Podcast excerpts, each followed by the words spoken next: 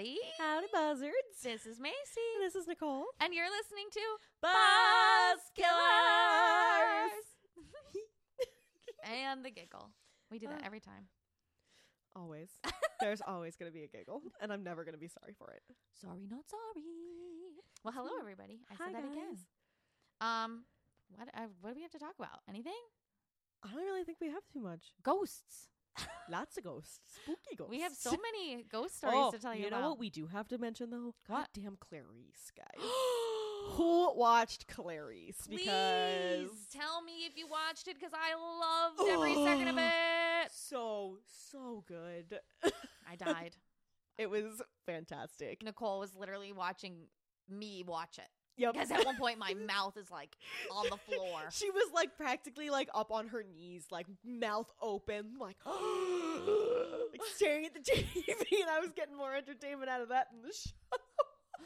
Well, that one scene, I'm sorry, that one scene was like It was, cinem- cinematic gold. yeah. That was gold. it was- I was uh, The whole good. show was fucking fantastic. I'm so excited about it, and it's gonna be what? It's the same person the whole time. Is that what we decided? Yeah, I think that's what it sounds. it's gonna like. be like a conspiracy kind of. yeah, they said they like caught. They caught the guy that was killing the people, but, but that he was hired by He was like somebody. hired by somebody to do it, so there's oh, gonna be spoiler alert. yeah. Sorry, guys. Spoilers. Spoilers. I mean, if you, y- it's, all in the first episode. Just go watch it.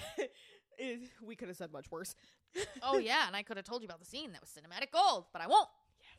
But tell us your thoughts, because so good. I was so happy when I, well, not happy because it's terrible, but I was It- like, oh my god, all of the questions that I've had are coming to light. so it was just, and it was really well done. I and thought it was so great. just- The only thing, and you noticed it too, you were like, is her accent like weirdly thick? Yeah, And I was like, it sounds like she's like trying just a tad too Yeah. hard to do what Jodie Foster did so well. uh huh. So, um, anyway, it was great. but we guys, it was good. Go watch it if you have not watched it. Clarice was amazing. It was so good.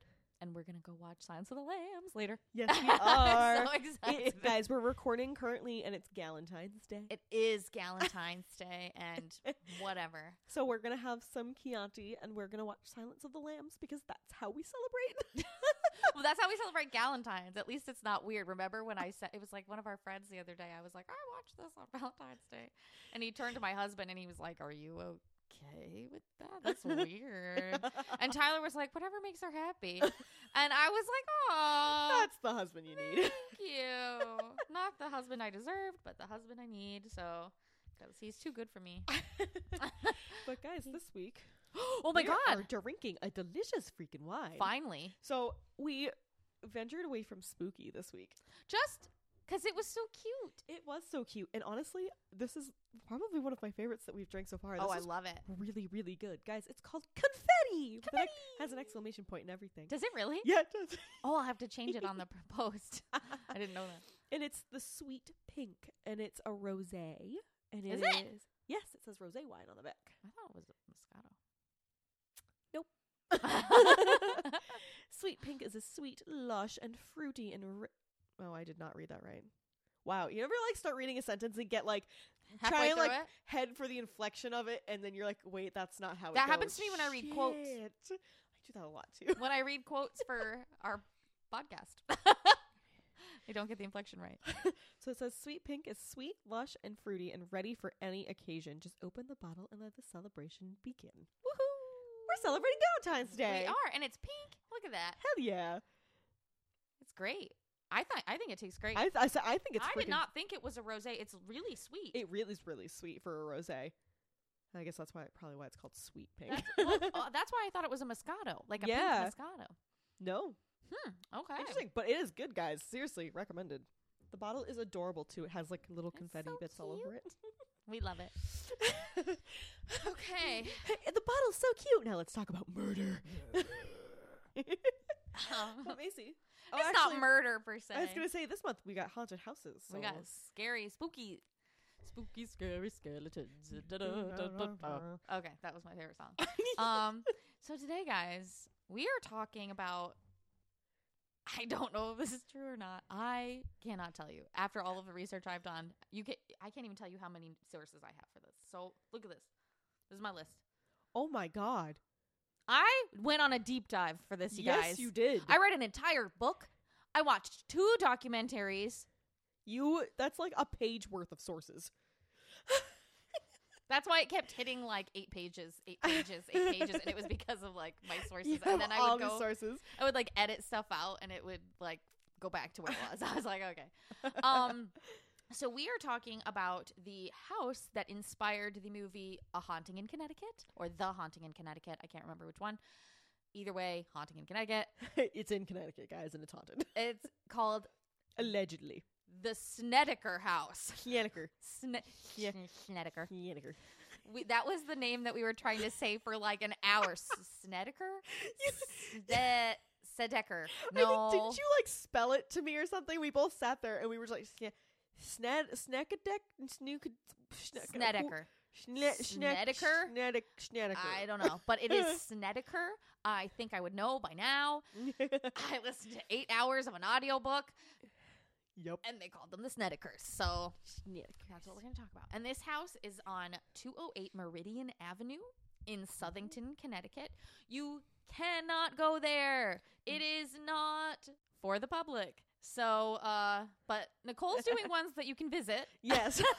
I don't know how I managed to choose the ones that you can go to. And I chose the ones that you can't. You literally can't go there. People live there. And I mean, we've, re- we've reiterated this fact a million times. Please don't go there. If if it's not open to the public, don't be one of those creepers that drives past the house 18,000 times and stands out front and takes pictures. People live there. Drive past once, take a picture, and go on your merry way. And say, do what we did with John Jamalski. Do a little loop and get away. Just don't be a creep and park outside and take pictures. Like that's rude. That's Poor family. Somebody's they house Don't, they don't. they're just trying to live their they're just life. Trying to live their life, guys. Yeah, it sucks that they bought such a famous house, but don't be Well, it wasn't famous until this. That's fair. Case. Okay. So we're gonna go in it. Okay. Dive deep. So the two main players in this, and sorry guys if I mess up names. I can't tell you how many different names they used for the kids. the book called them one set of names, and then they have their actual names, and then they another documentary called them by another set of names. And so I did a find and replace, but I'll try to not. I hopefully I found all of them and didn't misspell any. So we don't we don't actually know the, their real names though, right? I know the parents' names, Mhm. and I know the oldest two sons' names, and the cousins. There are some cousins that come Okay. into play, but the very young kids, okay, those I don't know their names. Okay. Um, they've they changed a lot, like the others as well, and but I'm gonna call them what they call them in the book. Yeah. Um, but there are two younger siblings, and obviously they didn't give their names for mm-hmm. protective reasons. Yeah. Um, but the mother of the Snedeker family, her name is Carmen, and um, the father is Alan, and I'll call him Al. That's the name that he goes by. And Al and Carmen met in 1977 in Plainville, Connecticut. Um, he went to a bowling alley that Carmen was a cocktail waitress at, and they fell in love. oh. Um, Carmen was um, the middle child of five children. She had two older sisters and two younger brothers. Um, she was the daughter of a staff sergeant in the Air Force. Um, and so she was like an army brat for five years, and they traveled all over the place until her father was honorably discharged. Uh-huh. Um, and before she married Al, she had been married previously. I don't know a lot about this marriage. All I know is that she had her two sons, Philip and Brad, who are what's Bradley, I guess. um, but that is the oldest son and uh, the second oldest. okay. But she got divorced from that husband, and when she met Al in 1977, um, sorry, I just got, I read the wrong thing. Wow. so, um, and then Al was also previously married. mm-hmm. Um, and he had married his first wife in 1975, but the marriage only lasted like 19 months. So that's like a little over a year. So He's done better than some celebrities out there. So that's true. How long was Kim Kardashian married? Like 90 days? three, I say literally like first dude? three months. um so sorry here we go they met in 1977 and they got married in 1979 There we go. Um they have four children told, total so the two oldest boys who were from carmen's previous marriage and then two of their own and those um for, you know, like I said, just reasons of giving them names. I'm going to call them Stephanie and Peter. Do I know if those are their real names? No. I'm sorry, but that's what they are in the book. um so in 1986 when a lot of this starts to happen, they're living in Hurleyville, New York, which is um in the Catskill Mountain reg- region. oh, cool. Um and Al worked at a stone quarry. I don't know what that is. I mean, I know I know what that is, but I don't know what you do there. and um Ca- Ca- Carmen said that she like worked, but I couldn't find where she worked, and the book said that she babysat, and that's all I know. So sorry. Um, she had a job. I don't know what it is. Um, I know where her new job is. Um, they and they were devout Catholics, and we're going to talk about this a lot. A lot of rosaries, a lot of Hail Marys, kind of things like that. And I had Oh, to really look up what that was because I'm. I mean, I'm Christian to an extent, and I don't know anything about Catholicism. So, um, I was like, "What is this?" yeah, Um, you're gonna have to extra explain it for me. Yeah. So in um in April of ni- of 1896, what am I doing? 1986 dyslexia. Girl, slow down on the wine. I know. it's not the wine. I only had like a sip. Well, I had a couple sips, but I'm not even I still have a lot of a glass. So, it's just my dyslexia. it's been a kicking in. rough day. Eight, 19, 1986. God damn it. I'm just dumb. Okay. In April of 1986, Philip, the oldest son, develops like a really bad cough. Uh oh. And they don't know what it is, but it becomes so bad that they end up taking him to the doctor and he is diagnosed with Hodgkin's lymphoma. Mm. And one of like he has like a bump. They talk about how he has like a bump in his neck and stuff like that. Um so once he's diagnosed with this, there's only really one hospital in the area that is treating children's cancers. What happened? I just burped into the microphone. I'm so sorry. You heard that. well, they just heard me have a dyslexic episode for like 20 minutes. Followed up with my belch. It's good. So, um there were no like I said there were no real hospitals treating children's cancers in their area. So they had to take him to a hospital in Connecticut. Um and it was called John Dempsey Hospital. Um and he had to go there every day 5 days a week for 3 weeks of tests. Oh, And while they were making these trips, they would spend, you know, nights in nearby nearby motels. And Mm. Al's family, part of Al's family, did live in Connecticut, so they had a little bit of a family tie there. But just to let you know, I googled this um, on Google Maps. The trip from Hurleyville, New York, to Southington, Connecticut, is 127 miles one way. Oh. So they were driving 127 miles there, doing his treatments, and then if they had to come home, driving 127 miles back. I'll say that's like that's like two two and a half hours. Yeah. Each way. Long way. That's oh. So obviously this trip is like way too much for them. So they decide to move to Connecticut to be Connecticut. Connecticut. Connecticut. Um, to be closer to the hospital. Um, and so they needed to find um a pretty affordable rental because they were having severe financial issues, Ooh. especially with all of All four, first of all, four children. So there's a family of six, and then one of them has pretty bad cancer. yeah, between the driving and the the medical Yeah. costs. Oh, So they definitely needed to find some place. Um, so Carmen was looking around for um apartments for a while, but a lot of people didn't want to rent to her because she had four kids. Like and and then other places were too small or somewhere out of their you know budget or whatever. Yeah. But she was having a hard time. But eventually when she was on her way to another apartment viewing, she saw um a for rent sign at the front of 208 Meridian Avenue. no. Um, Drive away. drive away. um, really, seriously, drive away. Um, so she comes back, and they're like doing work, and I'm gonna talk about this in like a half a second. Um, they were doing work on the apartment, hmm um, and she they couldn't let her go downstairs into the downstairs apartment, but they let her go into the upstairs apartment, and she loved it, thought it was great. Um, one of the workmen gave her the landlord's number, um, and this house was like like I said, it was t- it was two stories, so it was a white duplex. Mm-hmm. Um, and they she basically took it sight on scene. She'd never seen the downstairs apartment, but she saw the upstairs and was like, cool. And so when she called the landlord, he was like, I can't offer you the upstairs, the downstairs, which was, you know, being worked on while you were there, is going to be free. So if you Yeah. that you can have it.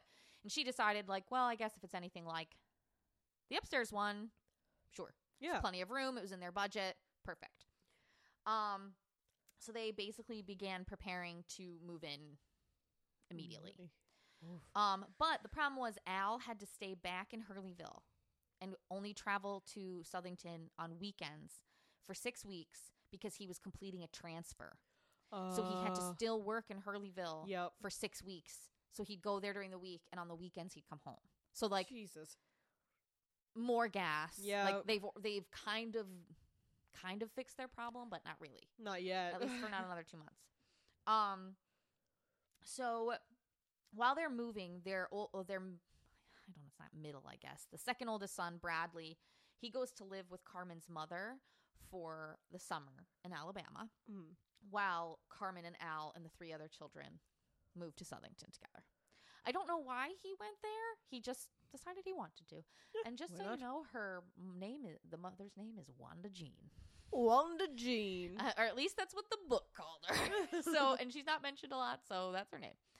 Um, so while they're in this process of moving, Philip still has to be taken daily Oh. to Connecticut to get his radiation treatment. Jesus. Um, and they finally leave Hurleyville on June 30th of 1986.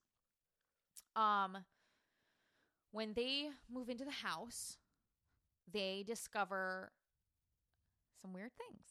Oh no. Uh, so like I said, this is a duplex, a two-level duplex. Mhm. So some of the like the kitchen, the living room, the dining room, and a like a bedroom or two, maybe I think it's two of them, Yeah. are upstairs Okay. and the rest of them are in the basement. But she's never seen this basement or whatever. Oh no. And in the book, she has a dream that tells her that some horrible thing happened there, and she's all nervous. Like this is what happened in the book, but I'm not sure how that happened. But somehow, when they're coming back, because they've never actually seen this apartment, Yeah. they go in and just kind of go look at first, and they discover that this basement has five rooms. It's like a huge basement. And I'm going to kind of explain to you what they explained in the book because I thought it was like a pretty good description. So the first room that they discover had like it, it's like an open it's just like an open room with like two French doors into Okay. the back. So it just like it had like some shelving around it and they were like okay cool. And then they walked behind the French doors and this first room that they find had shelves with mortuary tools. Saws and weird things like that.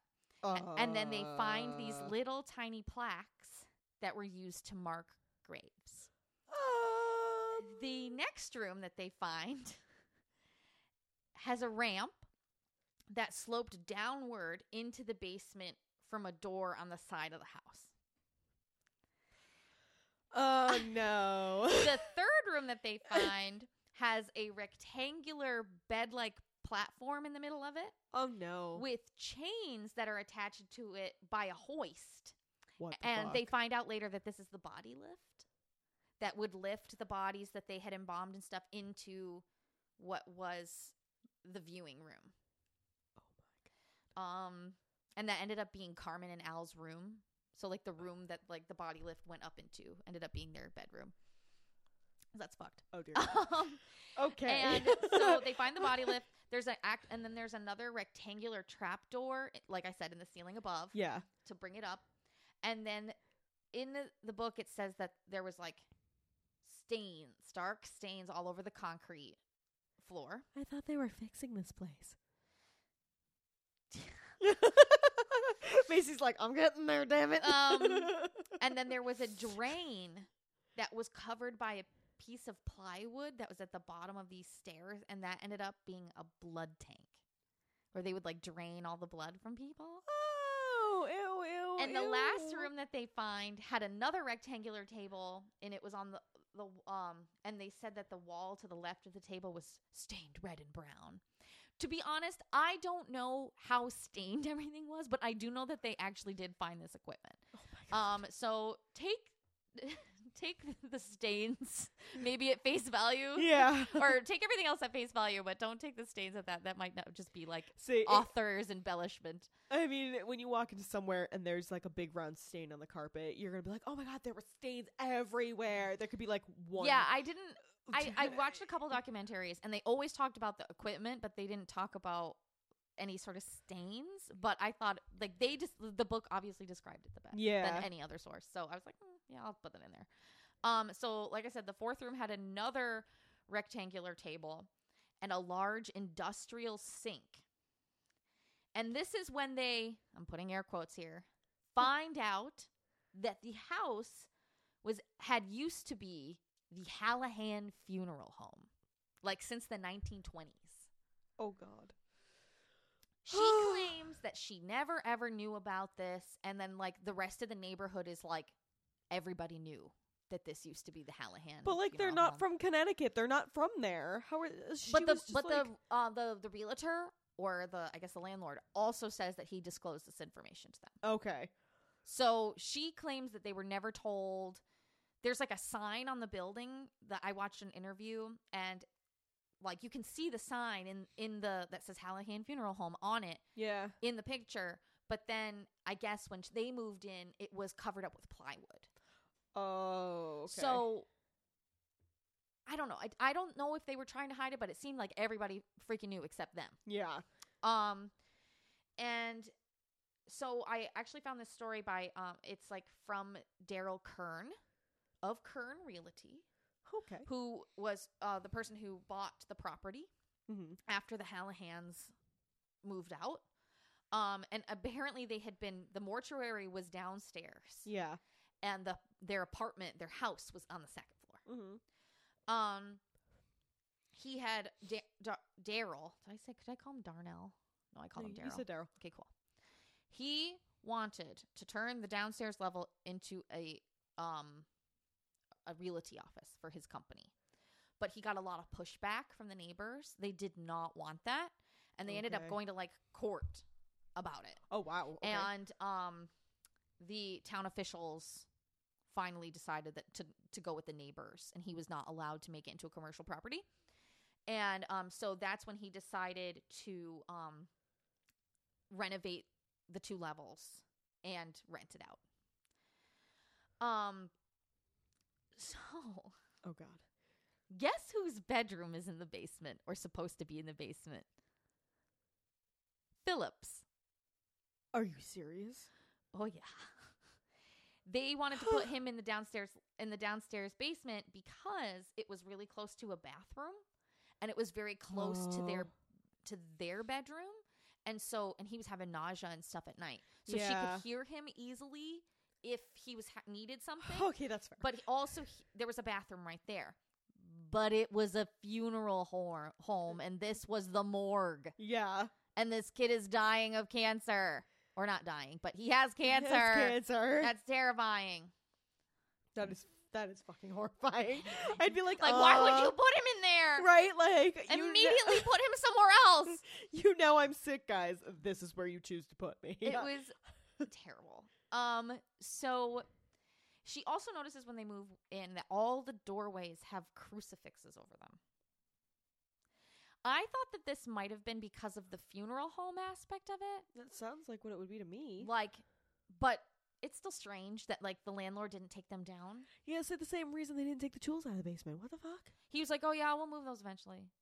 Eventually, Like, there's a fucking table I'd be like, no, used to hold corpses in my basement. no, no. you move it now. No, I would have been like, "You're gonna move it today." um, so according to the book, when Philip went to check out his room in the basement because he didn't go down initially with the parents. The parents found all this stuff on them on their own, and he did not go exploring. He just went down into that like first initial room, and he, he in the book he says that he um got goosebumps like all over his body, and it like he felt super nauseous, and then all of a sudden he felt like he wasn't alone. oh no. Um and that is when Philip told Carmen that he thought the house was evil. Oh. Carmen's like, ha ha ha ha, like, yeah, fine, but they haven't. They like Al and Carmen were like really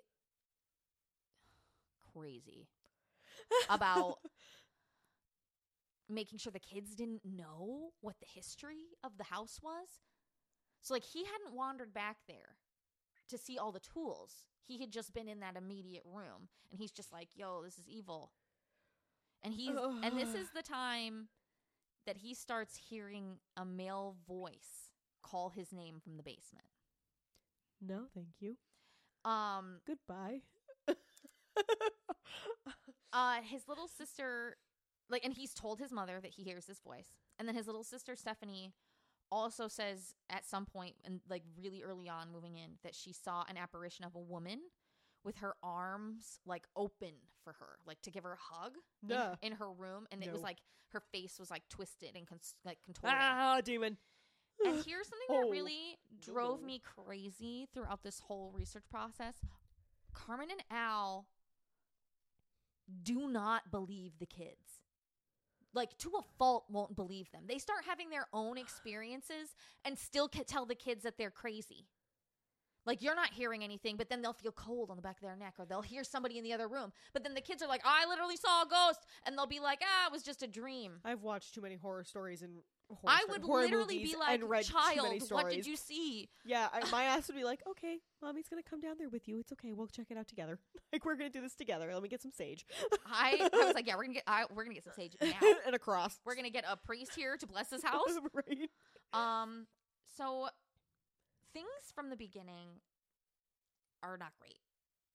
Like I said, Stephanie saw an apparition. Philip was hearing voices. The littlest one was really little, so I don't think like even if he c- did see something, He, like didn't know how to. he didn't really know how to say anything. Didn't In the- couldn't. yeah. To him, it was just probably like, okay, he saw a person, and This he, is he scary, doesn't but process. whatever. Okay, it's a ghost. yeah, yeah. I don't probably think he doesn't really know that processed concept it. yet. Um, at one point, Carmen claims that she was mopping the kitchen floor and noticed that there was like this weird coppery smell that started to like develop in the room. And then when she looked down to the floor, the water in the bucket was red, No. and the floor that she had been mopping was smeared red, and her feet were covered in it.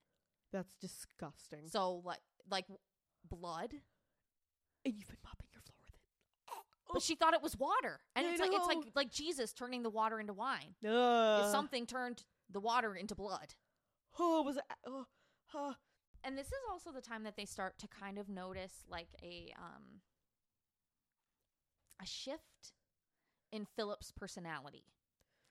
He starts being rude to doctors and nurses at the hospital and starts being like super edgy. He's like on edge all the time.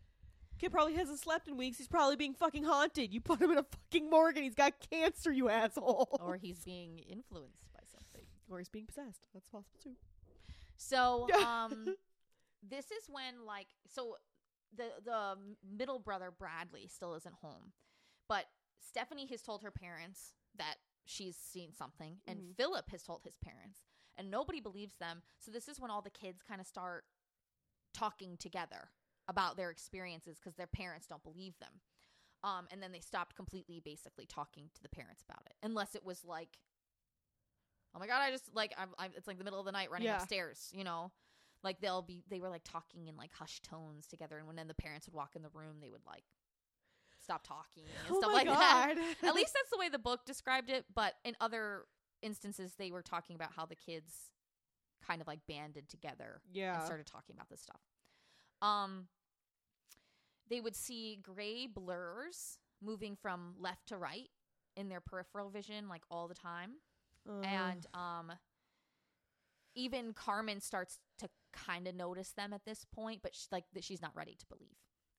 Um, my and god. and at the end of this summer of 1986, Bradley comes back. Um, and this is when Carmen like prepares a big family meal to to share with everybody because her son's coming home. She puts plates and silverware on the dining room table for lunch. She steps out to take a phone call, comes back, and they're gone.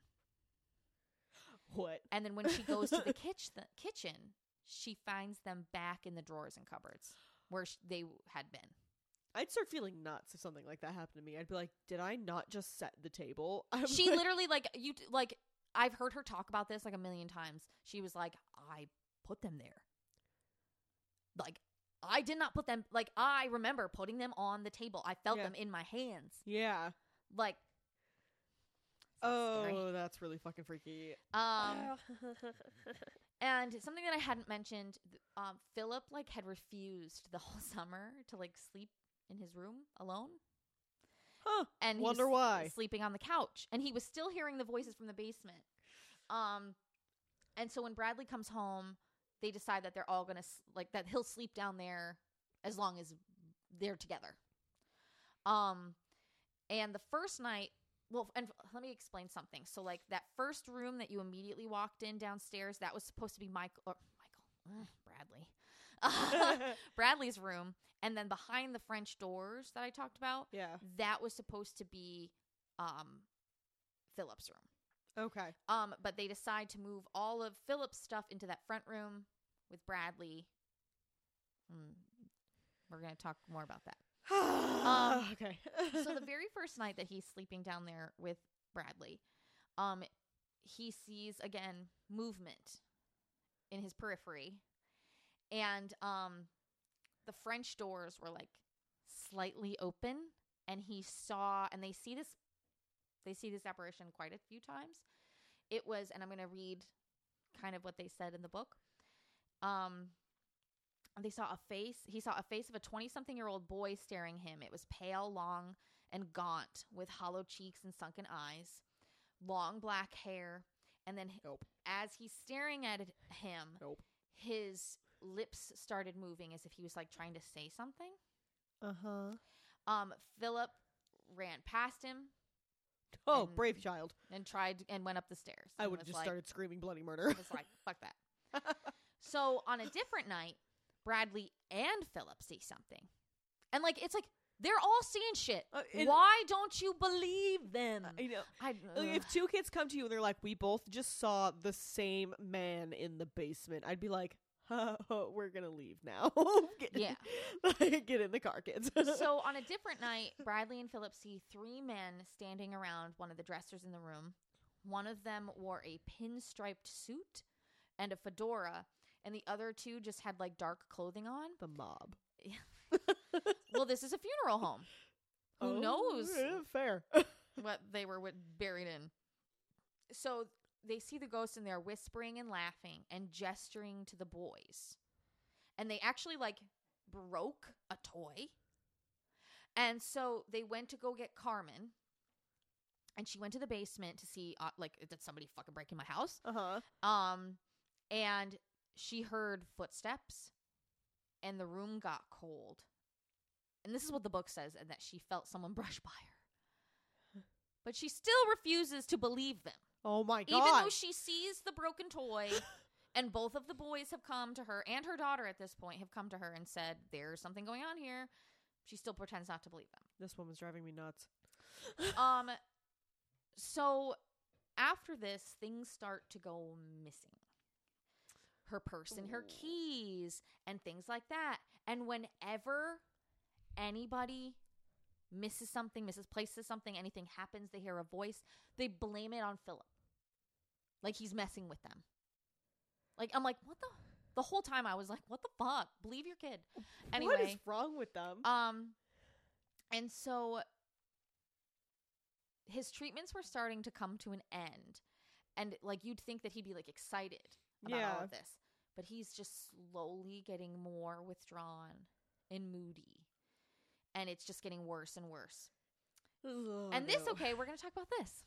This is when Carmen starts, or I mean, she'd already felt something, but this is when she hears a voice in the house.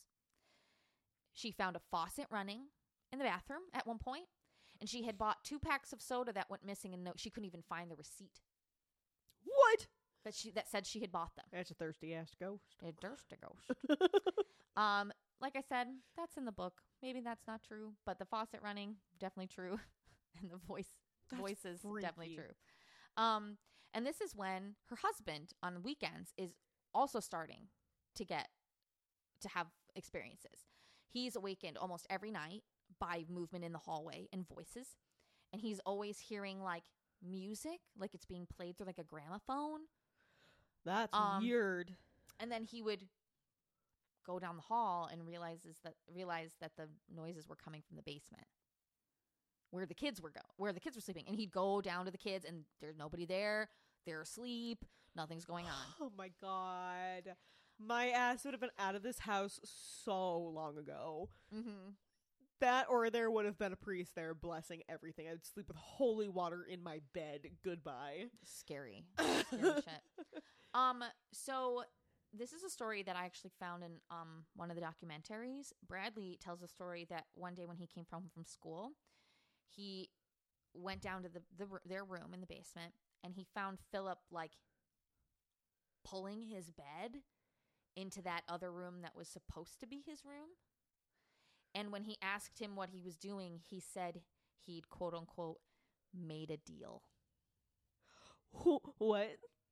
What does that mean? What does that mean? We're gonna see. I don't like what that means. That sounds scary. Um, and this is when the kids kind of start sleeping with the lights on. Like everybody starts sleeping with the lights on. They weren't already? I think they were, but God. Al notices because he gets the electric bill, Oh. and it is high. I have like all caps, like like a dick in this. Um, he goes around the entire basement, unscrewing all of their light bulbs and taking them, and leaving them. I'd be like, okay, in Dad, I'm fucking darkness. I'm sleeping in your bed tonight. No, and then when they say, "Can we sleep on the couch?" they tell them no. Sleep What in your old man. You're old enough. them? Like I was horrified for these children. Poor Um, kids. Jesus. And that night, Brad sees his sister on the stairs flipping the light switch on and off, and the lights are coming on, but there are no bulbs. What? And so he runs after her, but he runs into Carmen and Al, and he's like, "Where is Stephanie? She's been bugging me. She's turning the lights on and off, and da da da da da." And she'd been sleep- asleep for hours. Fuck that. Yeah. Demons disguise themselves as children. I know. Goodbye. And Brad also at one point saw a little black boy in Superman pajamas running around his room, and then he just disappeared. this is terrifying.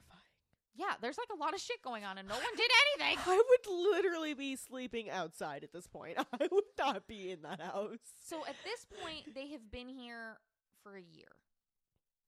How? My God, these people. because are- everybody's fucking ignoring shit and like maybe that's a good thing to do because if you ignore it then you don't give it power but, But at the same time you should at least acknowledge your children when they're scared sorry. Exactly. And it doesn't help. I mean, like, so, the, okay, guess what? You're parents and you're ignoring it, but the kids are not ignoring it. So you should do something besides ignoring it. tell it. them to ignore it or something like be like i believe you but we need to not give this thing power or something Yeah. like that Explain it to them. Something. Yeah. Jesus. But so their second summer in the house they moved in in 1986 Mhm. and then that next summer their cousins or yeah the kids cousins kim and tammy come to stay. Um kim was 12 and tammy was 17 and their parents were going through a pretty bitter divorce. And so carmen had just said come stay with me. Oh my God. um that's scary. And um at some point the boys take the cousin to like the oldest cousin i think to Yeah. look at their room where the like and a bun- they figure out ev- eventually what all these rooms were like one was the mortuary one was the, like like the morgue one was where they did all of the embalming and stuff like that so they take her into one of the rooms um where the coffins and the headstones were made and they all saw an entity wearing a long gray coat that had no eyes Oh, fuck that. Holy fuck that. mm-hmm. No, if it doesn't have eyes, my ass is done. and so at this point philip has already gone through a pretty drastic personality change he's like not wearing his normal clothes he's wearing really dark clothes now and he's listening to like heavy metal music i was Uh-huh. kind of like mm, okay so Um, he was goth. but this is when they notice it increase drastically when the cousins come to visit Um, he became aggressive Ooh. and started speaking to them with quote unquote contempt. Ah. And he like would swear at them and stuff like that. How old is this kid again? He, I think he was. They said he was 14, Okay. 14 or 15. They didn't really give ages Okay. because I think they were trying to like protect them. yeah. So, um, I one of the documentaries said that he was around 14 when Okay. this happened. So probably maybe 15 at, At this, this point. they've been there a year, so Yeah. probably. Um, they said that his personal hygiene took like a turn for the worse. He was like Mm. not showering and stuff, Ew. and he was like super anxious to separate himself from the family. He like didn't want to hang out with them or be with them. He was always downstairs listening to the devil's music, like oh God. and um and he started to play cruel jokes on the family. Um, he locked his little brother in like some sort of like a chest, like the like the chest murders Oh. and then like forgot that it happened. what? Was like, "What? I didn't I don't remember doing that." And then he would like get in fist fights with his brothers and What stuff the like that. shit? And he was like super close to Bradley, so it was weird that like all of a sudden he was like turning against them. Um at one point Tammy, the older cousin tried to like intervene between um Philip and Bradley and he walked into her room and like tore it apart. How is this kid still functioning? At that point, like as a parent, I'd be holding him down. Well, Like, here's what is wrong with you? They asked his doctors if this had could be some sort of effect of his medication or the radiation or something, and they said no. Are you serious? And so they were very concerned that this had to do with some sort of mental p- disorder. Oh no. And I'm not sure that they were quite ready after having just put their son in remission Yeah. from cancer of having him have some sort of mental disorder. Like I can understand that wa- not wanting to accept that like your kid is still sick. Yeah. no even though it's not physically sick one of the articles i found also said that like at this time when he tore her room apart he like threw her across the room when she tried to stop him as if she were nothing. But i think he probably just pushed her. Yeah. um they also started noticing at this time that he was writing in some sort of a journal like a lot. And um tammy was helping to like collect um like laundry or something one day. So she went down to the basement and ended up finding um this journal. Please don't tell me it's all written in some weird gibberish. Oh it's fucked Oh, um oh it's no. not weird gibberish but um she gives it to carmen and the pages are full of notes and poetry that are very dark and are about death murder killing and necrophilia Ah.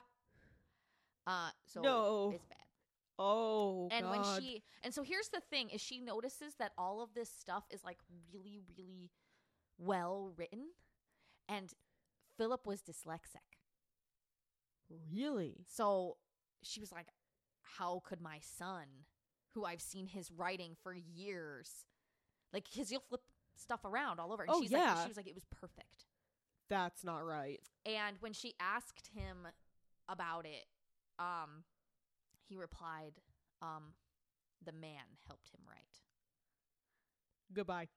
We're burning the house down, children. Pack your bags. so this is when things if you didn't think that they could get any worse get worse oh dear God. I'm not- philip not ready. ends up attacking his cousin with the intent of raping her Ah. and i in the book they say it's kim which is the younger one Uh huh. she's 12 Ah. maybe 13 at this time in one of the documentaries they made it look like it was tammy um but in the book they said it was kim Huh. and um and then all the articles just say a cousin the cousin so i'm thinking it was the younger cousin but i'm not quite sure which one he tried to attack oh um, my. This is disturbing. and when he a- and when carmen confronted him he just smiled and laughed at her what? Uh, I'd be like, um, no, you're. I'm chaining you to your bed right now. well she What immediately calls the police She called the police. she called the police on her son and he was Good for arrest- he was arrested Good for her. and they did like a 24 hour psych eval and he was at that point diagnosed with schizophrenia ah, which i'm we'll talk about that when you're living in a haunted house and you're claiming to see things. I can see Uh, why they would think that was schizophrenia, but if it's an actual haunting, like I can, s- that probably Yep. wasn't it. Um, uh, and it later in an investigation, um, it is revealed that he was using illegal drugs. Ooh. Um, and he- we're gonna talk about this a little later, but I'm gonna bring it up now. Um, the Warrens end up coming into play in this, which is really exciting. Um. But I watched an article, or watched an article, watched a video with Uh-huh. them where they said that illegal substances can hei- heighten your sensitivity and can make you like have the same type of state, I guess, as a clairvoyant would. Like in situations where there are hauntings. Is that why people on drugs hallucinate? They're not actually hallucinating. There's ghosts. They're seeing dead people. I know. I see- What? I see dead people. so that's what they say. Hey, Macy, you want to go try some meth? No, I'm kidding. No. This is not Breaking Bad. This is Buzz Killers. Oh man. I wouldn't even know where to begin. I'd be like, want some rock candy? It looks like it. Sorry. You're funny. Um, no, so basically once they arrest him, he like can't remember what happened. And he they're he's being left in this state mental hospital by his parents. Oh my and he doesn't know what's happening and so he's pleading with her not to leave him. And then as they start to leave, he says, "Now they're going to come after you." Like now that I'm not here, they're going to come after you. Oh my. And activity in the house immediately escalates after Philip leaves. That's fuck. I have chills. That's and let me just tell you, let me just tell you something that's really interesting. He seems to improve when he is away from the house. Like, yeah, some people might say, "Oh yeah, he was schizophrenic and the medicine is what's helping him." But you can be at home and take medicine and still do better. But he Uh-huh. was away completely yeah, and seemed to do like a 180. that's so weird. So, w- after Philip leaves, crucifixes start going missing from the doors in the upstairs. Bye. Because I said that there were crucifixes over the basement doors, but they're also all upstairs too. Um, so they start going missing, and oh my god, it was so crazy. I was watching the documentary. They have like a bunch of them on it, but this one was like a reinvest in reinvestigation of it that came out like in 2009 Uh huh. and talks with the family members and a bunch of um like the researchers and, and Ed and Lorraine Warren and stuff like that. Yeah. And as she starts talking about how the crucifixes would go missing, a cross like was that was on the wall behind her literally fell off the wall. Ah. And the room like suddenly got cold. N- Like them just talking about Nope. Goodbye. it. So You know that was weird. You know how I would have solved this problem? The second I tried to move in and found out there was a morgue in my basement, I would have moved back out. Well, here's the thing: is they did not have the money because of their financial straits to move. I would have lived on I would have lived in a shoebox. literally on the street. I I, fucking would not care. I'd be like, I'm out. I am so far gone. It's not even funny. so Tammy, the older cousin, comes home from a, a date like the night after Philip is admitted to the hospital. Okay. She lays down in bed Oh no. and feels something tugging at her underwear. Goodbye. The covers are pulled off the bed. There's she your- starts hearing No. voices and hearing scratching on the walls. Her bed feels like it has like and they talk about this a lot that mattresses would feel like they were breathing. Would like inhale and exhale and they would feel like a pulse in the bed. That's just fucking weird. They talk about it a couple other times too. This happens with um Carmen and Al. They wake up in the middle of the night and the bed is vibrating for like no reason. no. No, no, no. Um, So the room gets freezing cold. She feels a hand on her back, and then her bra strap strap is pulled down. uh-uh. She immediately runs out of the room. I would have been screaming the second the blankets were taken I off know. I was. um, she runs to go get Carmen.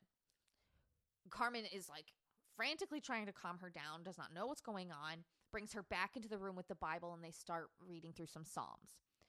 Carmen says that at that time she feels an energy like a, like an oppressive, crazy energy. Is this what makes her believe? Mm-hmm. She believes after this, Finally.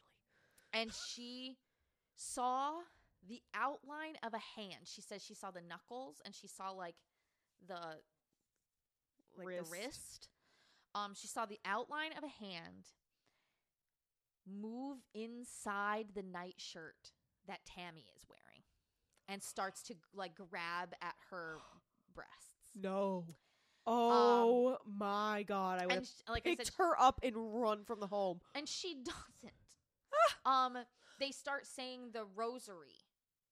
Um, and I'm not sure exactly what that is, but I know the Hail Mary, which is Mother Mary, full of God, or whatever. Yeah. Um, so they start saying the rosary, and Carmen's, um, no, sorry, uh, Tammy's rosary beads are in her hand, and they are ripped away, and they shatter on the floor, like there are beads everywhere.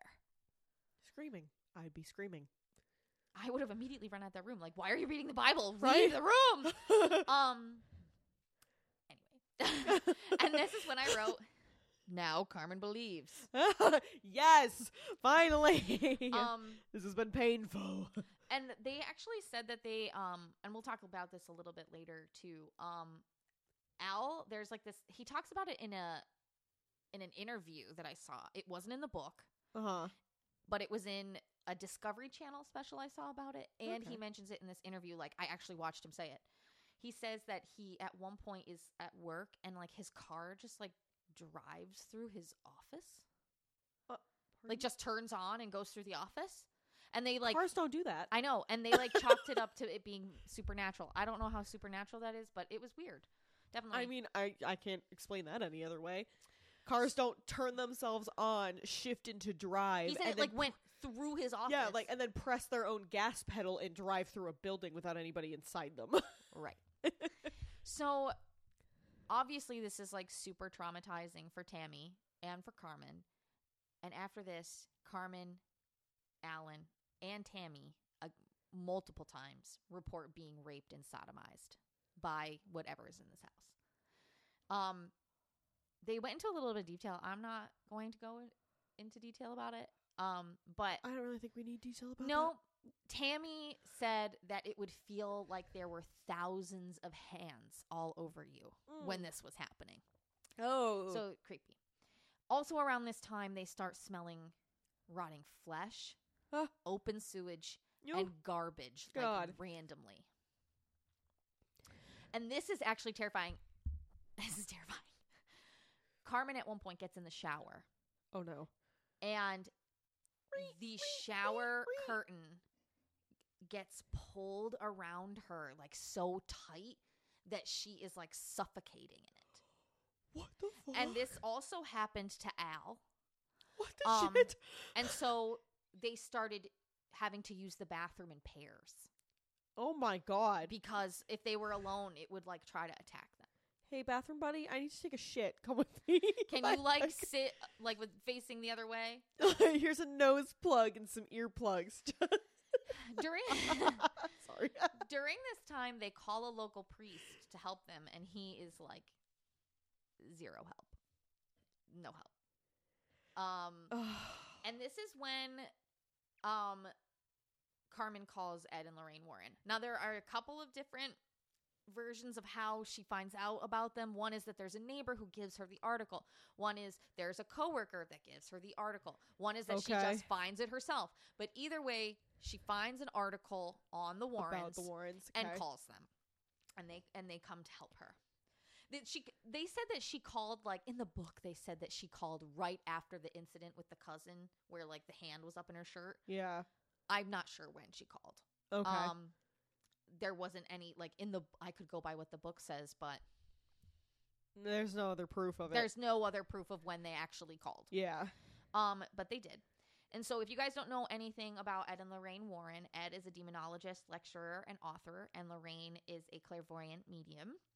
Um, and they founded the New England Society for Psychic Research, and they claimed to have investigated over 10,000 cases of the paranormal. They're Um, badass. when they go to visit, Lorraine is like, immediately drawn to the basement. Uh, of course she is. and they're joined by um, three researchers. And I only got the name of one. His name is John Zaffis, and he is um, their nephew, actually. Um, and he's actually in a bunch of the. He's in the book. He's in two of the documentaries. Yeah. So he was there. Um, and they moved into the Snedeker home, Snedeker, Sorry.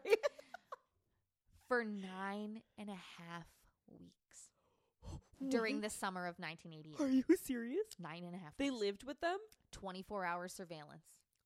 Wow. hmm And Lorraine would co- Lorraine and Ed would come and go. They weren't they weren't there 24 hours, but their three researchers were the whole time. That's crazy. Yeah. Um obviously they need they wanted to um they they needed physical evidence of the haunting. So they had audio, video and other types of equipment. Yeah. Um probably not as great as we would have today, but they had it. Um uh, we're going to talk about what Lorraine feels in a little bit, but um I thought this was really cool.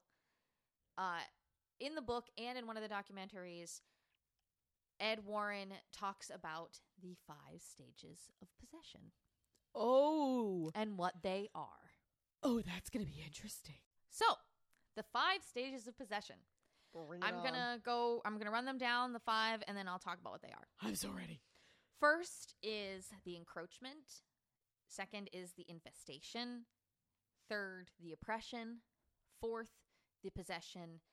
And if nothing is done about the possession, fifth, death. So, um, the encroachment is the inviting of a demon, Yeah. whether that's by um, somebody playing with tarot cards, somebody seeing a medium, um, you know, using a Ouija board, things like that, or and or Uh-huh. um some sort of um something going on that you didn't do like uh like say the people before you were doing things like that Yeah. and they in, they invite something and they open a door because the Snedekers they like I said they're very devout Catholics they were not messing with that stuff Yeah, they weren't sitting in their living room every night playing with a Ouija board. no, and like even when this stuff started happening, they're not playing with a Ouija board. So like they definitely whatever this thing was, they did not invite yeah, it in. it was most likely. It was from something I else. say it was most likely because their house was a morgue. And well, we're gonna talk home. about that, girl. So buckle on up because it's crazy. I'm ready. The infestation is when the entity starts to mess with your environment to make you think you're going crazy. Um, talking to like voices that nobody's there, turning faucets on and on, the things going missing like the plates, like Uh, um purses and keys going missing, things Yeah. like that. Four or third, sorry, is the oppression. And that is when it the entity no longer is messing with your environment. They are attacking your body. Yep. So, um, you know, obviously the the rape, the sodomization, a lot of them said that they were being pinched and poked and, and things like that. So it's starting to affect you physically. Um fourth is the possession when obviously a person like invites this thing whether knowingly or unknowingly into their body to inhabit them. and then if no. the demon is successful with the possession, fifth. That is their ultimate goal is to kill you and or those around you. Huh. Um Goodbye. and Ed and Lorraine, they said that it chose Philip initially because he was the most vulnerable because of his cancer. yeah, he was sick. Um, to prey on first, and that was why when he left, the it, it got so bad because it was trying to possess him, and Yep. or maybe had even a little bit yeah, bit. it sound well it, at that point. It sounded like it was already on stage three. Yeah, It was already at the point where it was affecting his body, and it was maybe even close to possession. And that's why when they went when they left him in the hospital, he was like, "Now it's gonna come for you." yeah, because it sounds like the rest of the family wasn't feeling the oppression part of the of the of the possession or the haunting demonic possession Uh huh. Until after he left. It wasn't hurting them physically; it was Yeah. hurting him physically. It's almost like they pissed it off by taking away their host. Mm, yeah, I didn't even think about that. That's crazy. Um, so Ed and Lorraine talk for a little bit, and Lorraine says that this is the feeling that she got was that the morticians before in the funeral home had been practicing necromancy. Oh god. And this had opened up the house to the entity, and it now was a portal for this denom- demonic possession. What morons? Um, interesting. This is also from. Let me find the name of the documentary. This is from the the Fear is Real: Reinvesting the Haunting in Connecticut. Um, let me find it again. There is a woman that they talked to. Her name is Dolores Longo. There we go. And she was a formal former funeral home employee. Ooh. She said that she thinks that this whole idea of necromancy is a crock of shit because she said that when some when a mortician is like going through embalming and stuff, Yeah. they constantly have someone that is overseeing them to make sure that everything is done correctly. But also, Yeah. this is in the 1920s, Yeah. So mm, we'll see. I was gonna say, and who's to say the practices were even? even But they even- lived upstairs, so who says that like when you all left, they weren't coming down here and doing weird shit? exactly, and, and I mean, who, I- like, like who? Uh, who's to say that they weren't just saying "fuck it"? Like, Yeah. oh, I don't She need to just- watch after you have seen you do it eighteen times. Yeah. Her view is that how could necromancy be possible if there is constant supervision? But I wrote down, but the family lived upstairs, so maybe they were doing it after working hours, or maybe some employee snuck in and was doing it. Maybe like it might not have been the mortician himself. It could have been somebody else. Um so later on Carmen actually reported that former funeral home workers were found guilty of this crime of like necrophilia and stuff like that. Uh, Um, but those claims have never been sustain- substantiated. They can't find proof of this. okay. she says that there is proof, but there is no proof. Um, it's a little suspicious. and this is something that you had mentioned. Why didn't they just leave? The Warrens, I mean, why didn't they just fir- first leave after that year? But the Warrens also told the family not to just leave because there was a chance that the entity could follow them. And That's fair. like Al with his car, At work. um, yeah. also Tammy had reported having experiences outside of the home. Ugh. So obviously it already was following them Yeah. out. Um and they told them that they all needed to sleep together in some sort of communal area because obviously it was preying on them when they were alone and they were stronger in numbers. Yep. and they should have been all sleeping in the living room from the beginning. yep. But I digress. Um, and they said that if they had some sort of a light on them, it usually wouldn't bother. You know what I just thought about? What? You were talking about the fact that when Philip left, how he how it like things picked up, and we talked about the fact that the it was almost like the entity was angry. Mm-hmm. Well, you mentioned earlier on when he was trying to drag his bed, he made a deal. I wonder if something came to him and was like, "I'm gonna hurt your family unless you let me possess you." You're making a face right now. Am I onto something?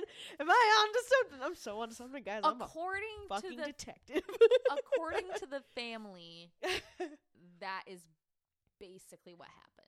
Is that it was talking to him and telling him to do bad things and like to hurt his family and stuff like that. And I think that he said first he said like they the Warrens this explained at some point in one of the documentaries that um they're gonna try the, the entity is gonna try and pull the most vulnerable vulnerable person away from the family and it, it seemed like philip already felt like he was kind of pulled from the family because first of all he's the only one going through this major traumatic illness yeah. and and that nobody can understand how he's go- what he's going through. And then second, his parents don't believe him.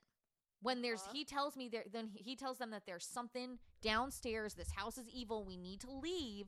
Like and they're like, "Oh, I-" and then they start blaming things on him and like being mean. Which is awful. They were mean. And so like I think that he might have made a deal with it to either leave them alone or something. But according to the family, they think that the demon influenced him in some way. yeah. That's Um, what I just.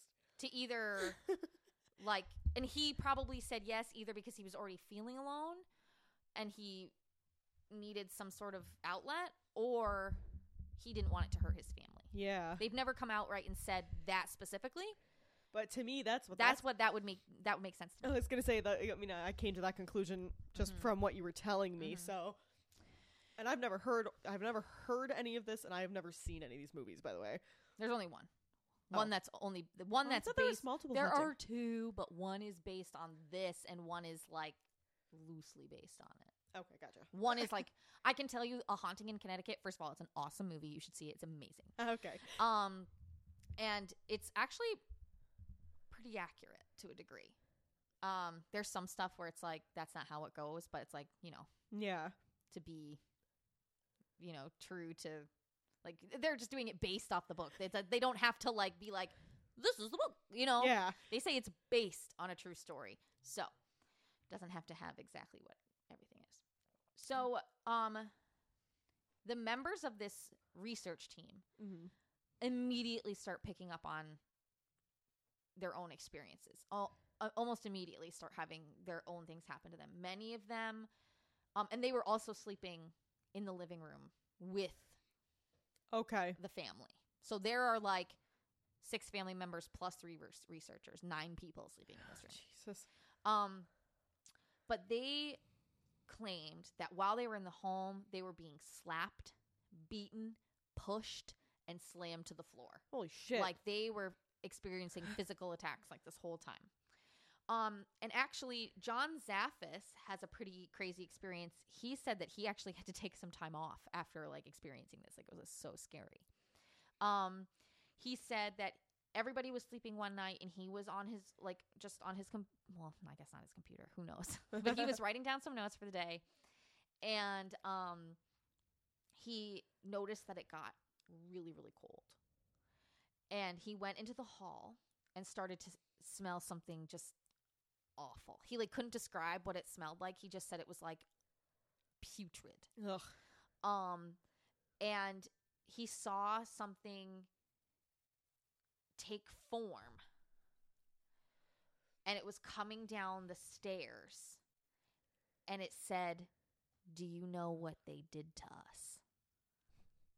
Ah. He said he could only describe it as um, transparent, murky, and it's and the stupid thing stunk like hell. He called a stupid thing. The stupid thing stunk like hell. That's what he said. That's ballsy. um Lorraine says that while they were there, they heard chains rattling from the equipment down in the basement, even though nobody was down there. uh huh. Um, and then also during this time, Carmen would just like pass out. What? She couldn't move, she couldn't talk, and she would go into like these weird like trances. And she would be in different places meeting these weird beings, and it was just like strange. The fuck? And they said the longest time that she was in one of these states was like eight hours. what? Yeah, and they were just like, and she would wake up with them like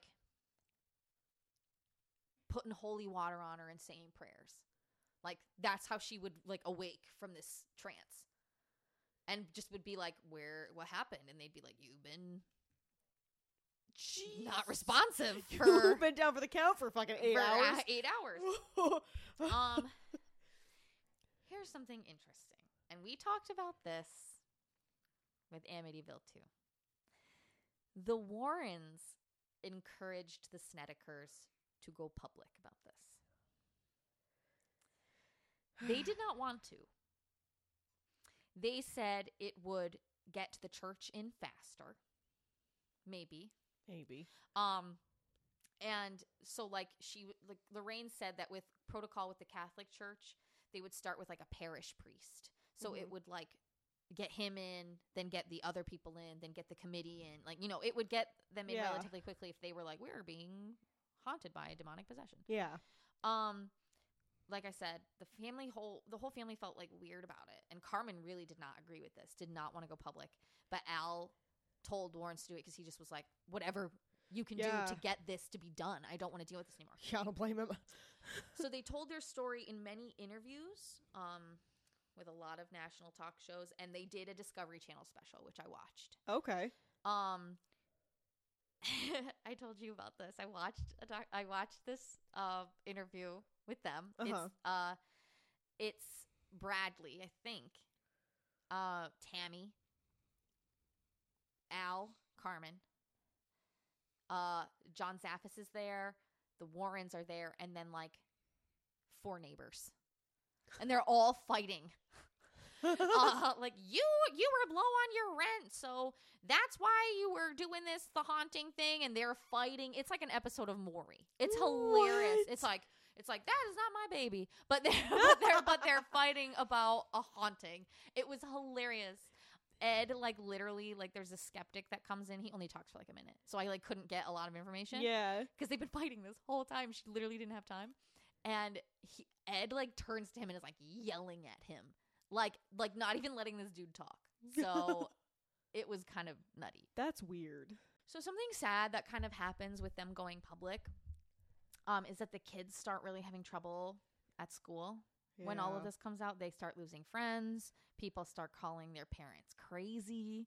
Um, but there's actually a reporter, and he's in um, one of the documentaries. His name is Kenneth DeMaro, and I'm sorry I couldn't catch where he worked, um, or like what publication he worked for. Uh-huh. But he was a reporter, and um, he thought that the family was sincere. He said that he never personally had any experiences, but he's like the family was just so distraught and upset that like I couldn't not believe them. Yeah, it's how Like- how do you not believe an entire family of like uh, not on top of the four kids, the two parents, the cousins, like Like there's six, like there's no, there's like eight people at this there- point there's like eight people that are that are saying this is crazy. all experienced this stuff. How Yeah. do you sit there and say that they're not telling the truth when they're all like, "What the fuck?" He said that the family told him that because he was a reporter, the ghost wouldn't show himself. I was like, mm, that's that's how it weird. Okay, that's strange. I'm not sure if that's how that works, but okay. Um, and the ghost story seemed very sudden to a lot of their neighbors. They like they seemed that it was like the Snedekers really didn't say anything about it until one day, and then all of a sudden, like, here it is.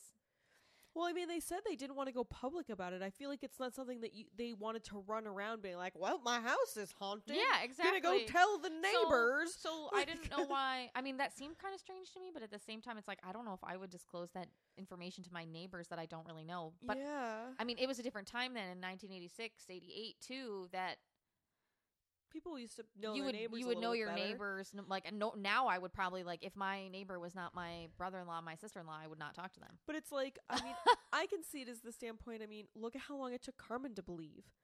Carmen's mhm. like, if I go tell my neighbor, you know, Mhm. even though I'm friends with them, she's probably gonna think I'm batshit crazy. So I'm gonna. I thought my my kids were batshit crazy Yeah, for a e- year. Exactly. So like, I'm gonna keep this to myself because it's kind of bizarre. I don't want. I don't want this to be public knowledge. Right, right.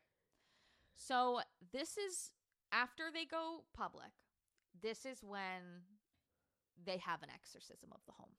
Um, they performed a three-hour ex- exorcism of the house, Shit. and eventually, at the end of it, they were told that they could return to the house. But according to an article from 1992 in the Hartford Courant, the local Roman Catholic diocese had no authorized had authorized no exorcism and there was nothing conducted at the house. What? That is what the diocese say. But let's just say this right now. The Catholic Church is not super forthcoming Yeah. about when they perform fucking exorcisms. Yeah. So maybe I, I mean, and it's possible that they didn't go through this specific Roman Catholic archdiocese. exactly. They could have gone through somewhere else, some other channel. See, just because it's the closest one doesn't mean that's exactly who Exactly. they went through. But this article says that the Roman Catholic archdiocese said no authorized exorcism had been conducted at the house. Weird. Um, but John Zaffis was like, "Oh, oh, I was there." So yeah, it happened. Yeah. So, um, but Carmen was actually asked to sign a release saying that she would never like divulge what happened during the ritual, really. And so that's why I'm not going to really talk about what happened. Um, Good for you. um, because there's they they talk about it in the book, and there's a lot of profanity and like you know, the demon screaming profanities at them and attacking them and whatever, but she the, the actual family can't actually tell us what happened. They have signed this thing that says they're not allowed. Wow. Um, so the book was I'm sorry, who was the book written by again? his name is Ray Garton. We're gonna talk about him. Oh, say, he's how- a piece of cake. So does he get he gets all the basically all the information about the exorcism probably from the journalist, right? No, I don't know where he got it. Let's say because if the family signed a whole thing that says they can't, He probably made it up. We're gonna talk about it. Okay. Oh, we're gonna talk about it. Okay. And I also had another question. At this point, is Philip still gone? Philip's gone. Okay, Philip. he is gone. not living okay. at the house. Um, so where was I? Signed the release. Okay.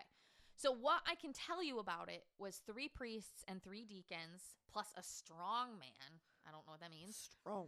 And a note taker were all there. Okay. And they brought in religious relics. Um, they spoke in Latin, Hebrew, and English. And when they started the the exorcism, it got cold and dark in the house, like like like it had gotten to be nighttime, but it was day.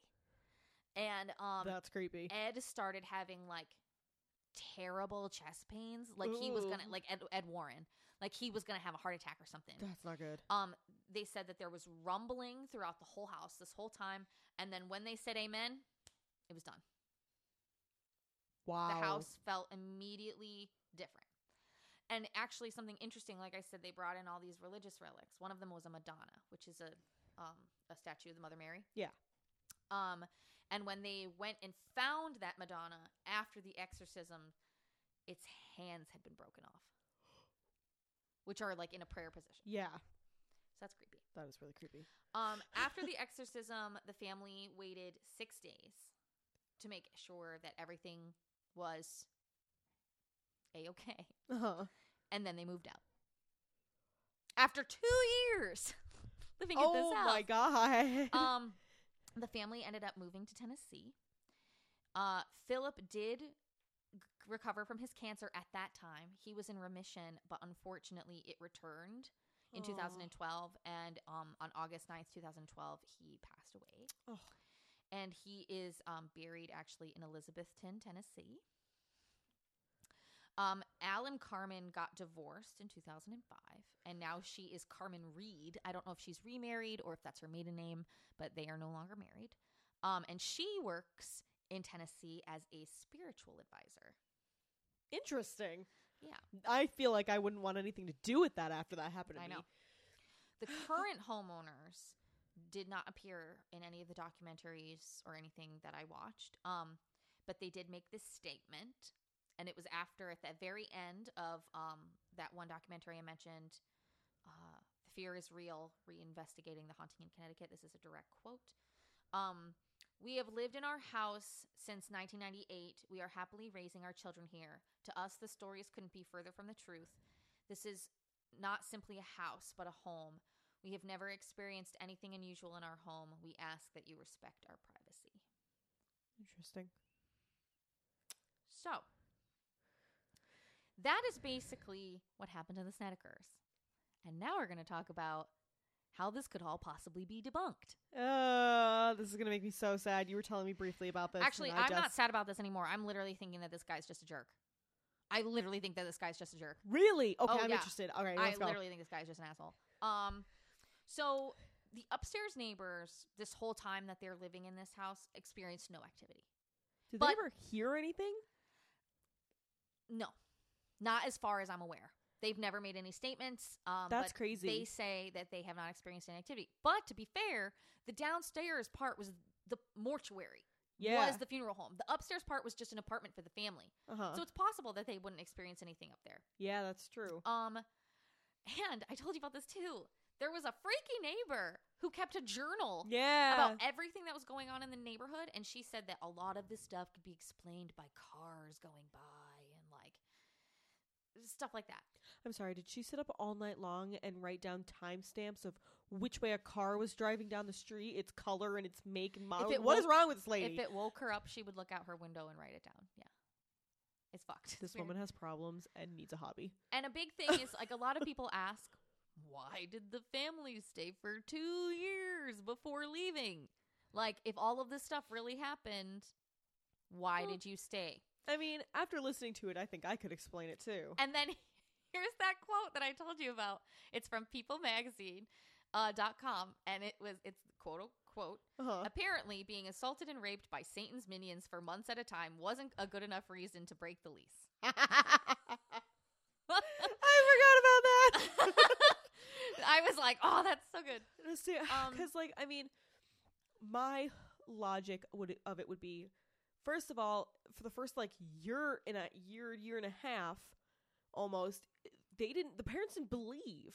yeah it was, it was only It- it when was- it attacked the It cousin the kids. It Mhm. wasn't until they literally attacked the cousin that they that believed Carmen even started to believe. And then after even though they the- were having their own experiences Yeah. and felt weird in after. Philip left and went to the home and, and attacked Tammy, they the parents didn't believe. And then it started going after them, and that's when things got bad. yeah And so, so, it's almost for like a year and a half, they just kind of brushed it off. They didn't think anything of it. So exactly these terrible things were happening, but it was mostly the kids that had to endure it. And it's they're freaking 14, 15 years old. It's not like they're going to up and move out. right right one of the things that a lot of people like have questions about um is like the Snedekers knowing the history of the home. Mm-hmm. The Snedekers, like I said, claim that nobody told them that this was a former funeral home. They did not know when they moved in. Excuse me. The only time that they knew was when they found all that stuff downstairs. Yeah. But everyone in the neighborhood knew. And so that was a little strange. That, like, to me, that was a little weird. It's like you didn't know until you moved in. Like, I don't. I feel like that's something that they would have to divulge to you. Or, like, I'm not sure. Maybe not. And but, see, I feel like at that time, probably not. yeah. But that's just me. I, I personally, I would see it as they're not from the area. They don't know. I mean, exactly. everybody's like, "Well, we all know." It's like, "Well, congratulations, you're from Connecticut. These people just moved from New York." yeah, exactly. So it's like that was my response to it. I thought it was weird, but at the same time, I was like, mm, I can It- under, I can it make bas- sense out of that. See, it just comes down to did did the agent, the real estate or the owner actually tell them the truth about he it He says not? that he did. He says he did. They say they didn't. So it's it's like he said, she said. yeah, I it's mean, just it he said she said that we'll never really know the truth about. Yeah, and so um, there are no other records of the house being haunted by previous owners. First of all, basically after the Hall- the Hallahan funeral home was left by the Hallahans, it like basically immediately becomes Yeah, rented property. it went immediately from being the the mortuary in the funeral home to their apartment. Exactly. So, what previous owners are you talking about?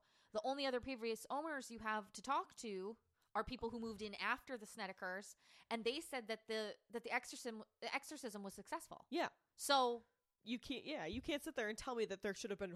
No, they, it, at that point it wasn't. if it was haunted, there's no way that the funeral home people are saying shit yeah, I was gonna say they're probably they're gonna say they're not gonna come out and say their fucking house is their funeral home's haunted. or they're Their practic- pra- or they're practicing necromancy and Yeah. necrophilia and like whatever, like whatever. y'all aren't making any sense. So there is a TV like I said there's this Maury kind of TV interview. yes. and there is a neighbor who stands up at one point and reports that another neighbor who wasn't there had had experiences in the home while the Snedekers were living there. Really. Um, and that she had like, and this is actually in the book too, that she had been been sitting in the dining room with Carmen and felt like a sting or some sort of a bite on the back of her thigh, and there was Ah. nothing there, like nothing, like something pinched her or Mm. something. And she said that she like smelled something, like they would say, like smelled something icky. Ew. So she's having similar yeah. experiences. So that's weird.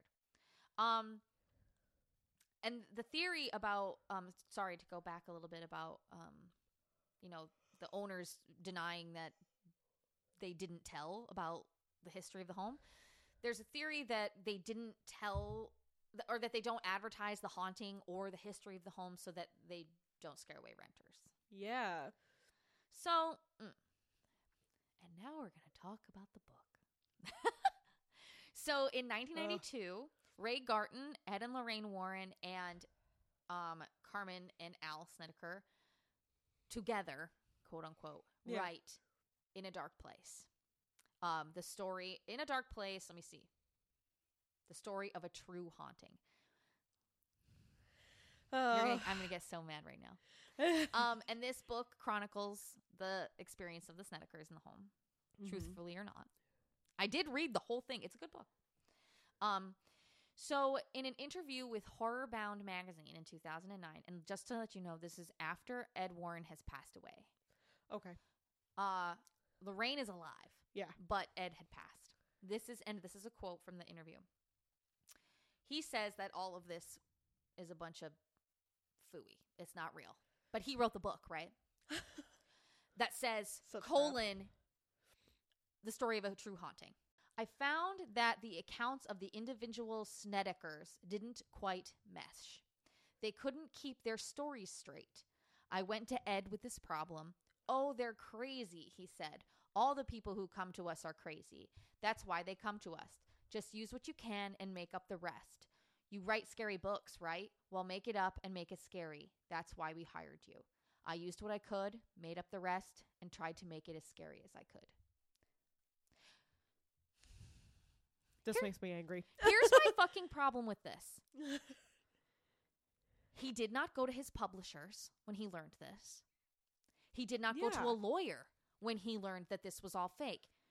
And the book was presented by the publishers as, quote, the most terrifying true case of demonic possession ever recorded, even though Ray, quote unquote, knew it was fake. Why would you let the company yeah. do that?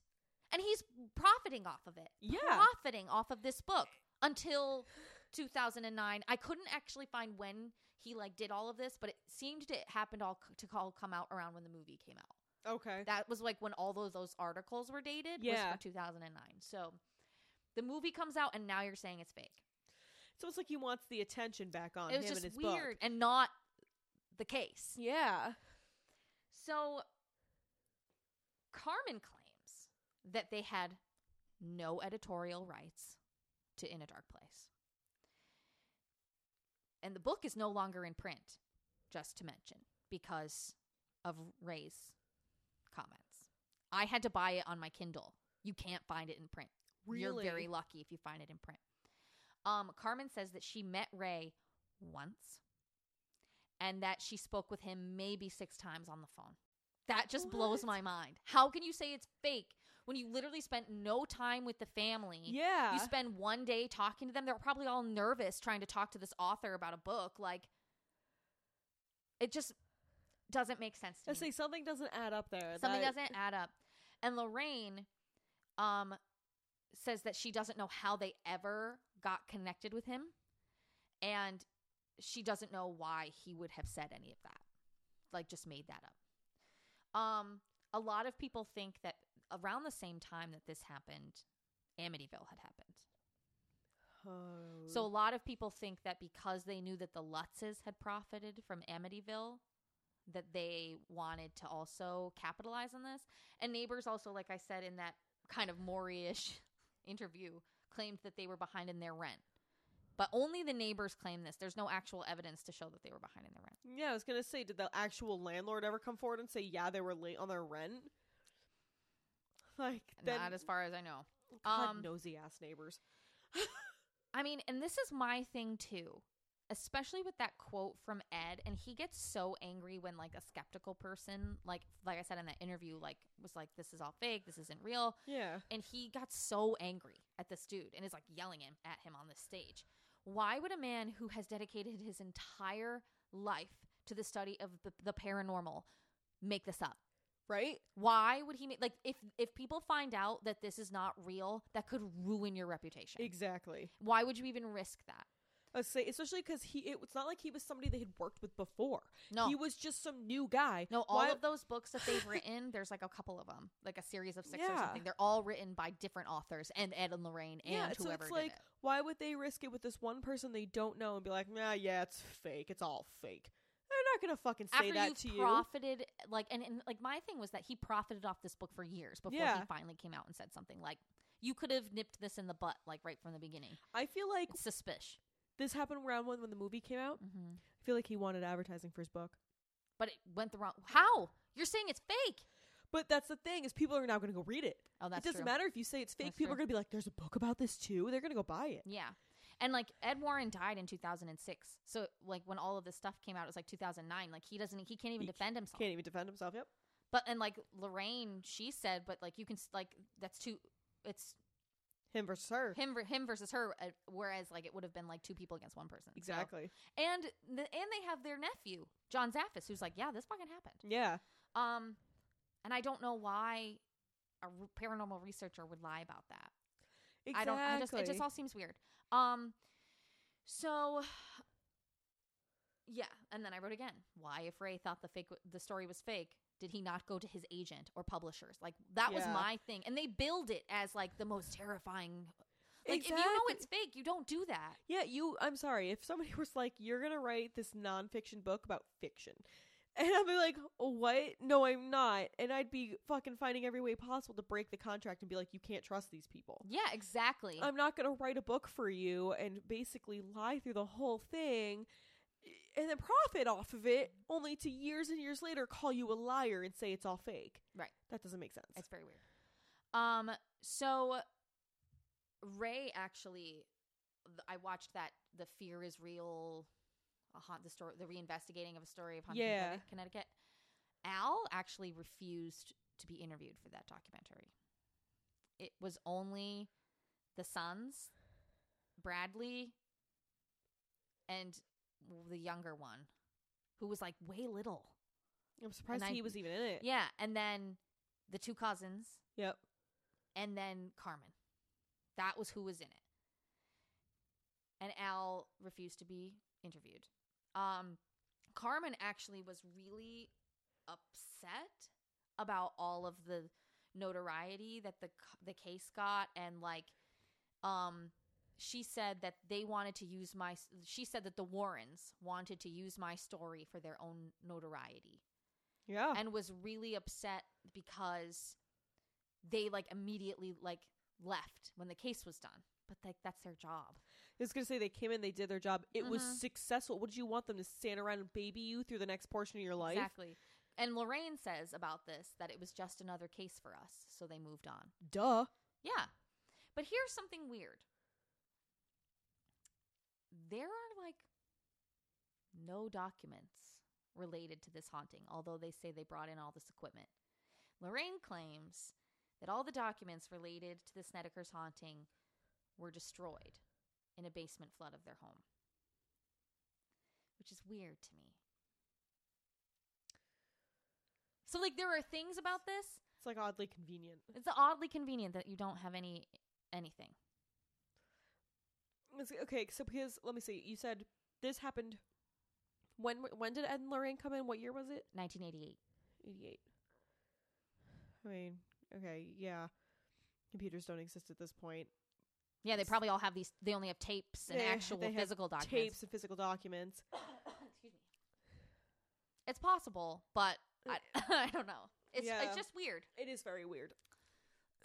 'Cause Excuse me, I would saying unless they were like, yeah, they were destroyed in the f- in, in a flood in 2008, I'd be like, at that point, I'd be like, well, then why wasn't it scanned onto your computer? But it's they don't say when it happened, so it's It's lot possible. of- it's and possible. they, and they live in Connecticut, so it's possible that it could have been from like snow or like. Jeez, Are you okay over there? I like inhaled my own spit like two seconds ago, and I've been trying really hard. I feel like I did that the last episode. yeah so people say that this case is debunked and it didn't happen and da da da da da i'm not so sure that it didn't happen it definitely didn't happen exactly the way that ray Garton said um but i've watched i mean they do seem sincere Yeah, they do i've watched a lot of like i mean i've watched a lot of stuff with that and I mean, and from people who didn't originally want it to be public, it wasn't even their choice. Really, it was just like, this will get the church here this will get the church here. Just fucking do what you have to do. Mhm. And now it's at the point where everybody knows about it, so they're gonna tell their story because they don't want it to be told wrong. So, I mean, I get it. I liked But- when they. I, I- I watched just- that second documentary, the reinvestigating one, which I loved. Yeah. Jeez. it's still dying over there. um, which I really, really liked. Um, because like I said, it used the family. It, John Zaffis was in it. Lorraine was in it. Um, it was a it was a great documentary, and they talked about a lot of the stuff that has been like quote unquote debunked, like what Ray said, and like I liked that a lot because I was like, at first I was like, shit, this is fake. And I'm pissed now because Yeah, I've done all this research and it's fake. I remember you started reading the book and you were like, a lot of this is telling me it's fake, and I'm just so mad. And I was like, oh no. no, I I think it's pretty real. Um, I think he's a jerk. but I think he's kind of a jerk. And this is more why I think he's. Ooh, share. So the movie A Haunting in Connecticut, like I said, came out in 2009, and that's when this whole thing kind of resurfaced yeah, because it is based off of a dark place. Yeah. Um, or in a dark place. in a dark place. Sorry. And this is the quote that the lovely Ray Garton gave in a same in that same interview. This is gonna make me mad, isn't it? It makes me mad. I literally wrote "fucker" all in caps at the end of this. I suspect the movie will begin with the words "based on a true story." Be wor- warned. Just about anything that begins with any variation of this phrase is trying a little too hard to convince you of something that probably isn't true. Like your fucking book, you fucker! Ah, that is so. It's li- his book is literally called "In a Dark Place: The Story of a True Haunting." You piece of shit! like I'm furious. uh, that is, yeah, that's. I'm sorry if if you're, and That makes me so angry. I mean I'm assuming this isn't this guy's only book. He He's actually a pretty famous horror novelist. yeah, so it's like okay, if you're if you're a well-known author and these people come to you and they're like, "We want you to write this true story based on these events," and then all of a sudden one of them's like, Oh, this isn't true. Oh yeah, no, there's not a lot of details because it's all really fake. Just like use what we gave you and fill in the rest. I wouldn't fucking write the book. I wouldn't write the book either. I'd I be would like, be like, "Hey, go lawyer, yourself. hello, my lawyer. Yeah, Please tell me how I can get out of Lawyer, this contract public- because these people public- are liars." my lawyer, my publisher, everybody's gonna know. I would have gone straight to the media and been like, these fuckers just lied to me. Like that would have been something I would have gone to right away and been like, these guys have been lying to us. Like Yup. that's not something I would have then sat down and actually written the book. Like he had to have spent time ri- writing this book, bro. You did this, and then you- Nicole is like having the conversation that I've said in my head for like the past two weeks. Like, why the fuck would you do this? like you wrote the book you spent the time to write the book you did all of the the uh, the advertising for it you fucking It says based on a true haunting. You lived with this book being published in the world for how many years before if all of a sudden you're like oh no it's all a crock of shit like no it's not you were just jealous go fuck yourself i'm so annoyed I don't right know now why he'd be jealous. It's based off his book. The movie's based off his book. I know. It's like I don't. Something's weird. Something's really weird that you I come out and say that. that the Snedekers experienced something. I do too. Whether or not the book is true, who the fuck cares?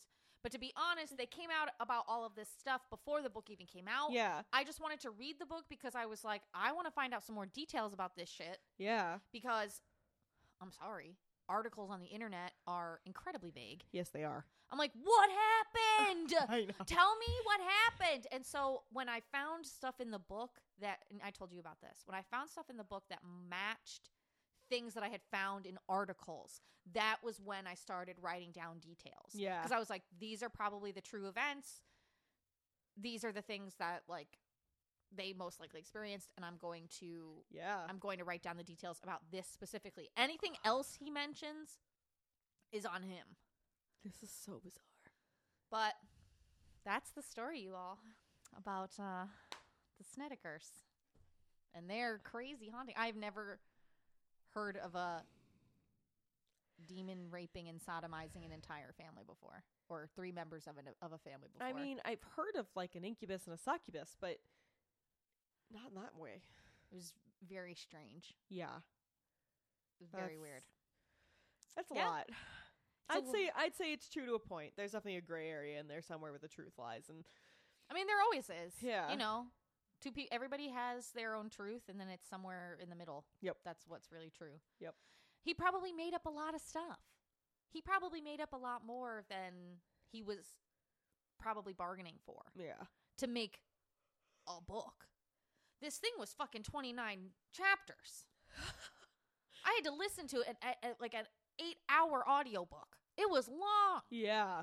So I mean, I just think that maybe he had to make up more than he thought he would have to. Yeah. Like the story wasn't as interesting.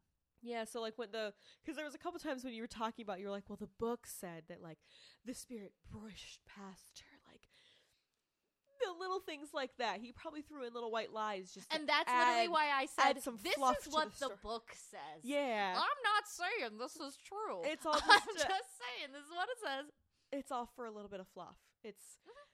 To Oh, build definitely. to build the book. Build tension. yeah, There's a whole part in like like I said, we don't know a whole lot about the exorcism. And he goes on and on and on about the demon like screaming profanities and shit and it's like I didn't like okay, like like the cousin is like feeling things touching her again and it's like all I know is it got dark and they said amen and it was over. Like yeah, and Ed had chest pains. Like that's literally all we're allowed to know. So he had to probably make up the entire exorcism, yeah, which is like an entire chapter. yeah. So the book's probably untrue to a point, Mhm. but I don't think the actual overall the big event is. things that happened that I read about in all the articles, other than the car, the thing with the car, Yeah, they all were in there.